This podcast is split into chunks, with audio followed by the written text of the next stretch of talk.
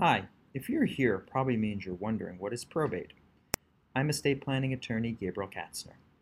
Quite possibly the most common question I'm asked by clients is what is probate? They seem to know instinctively that it's something to be avoided, as it's not a pleasant experience, but just what is it exactly?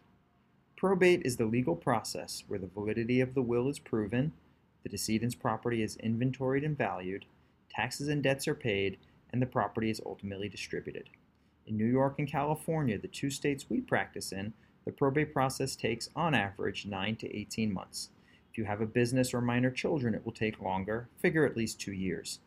The cost is typically 3 to 6% of the value of the probate estate, but it can be more. So add up the dollar value of all your probate assets, take 3 to 6% of that, and that's what your heirs will lose to probate fees.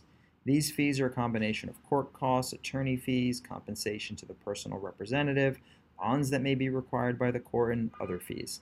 Finally, one of the biggest concerns with the probate process is that it is 100% public.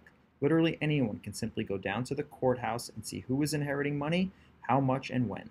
They can even find out your address. This puts your family at great risk of being scammed or taken advantage of by a predator.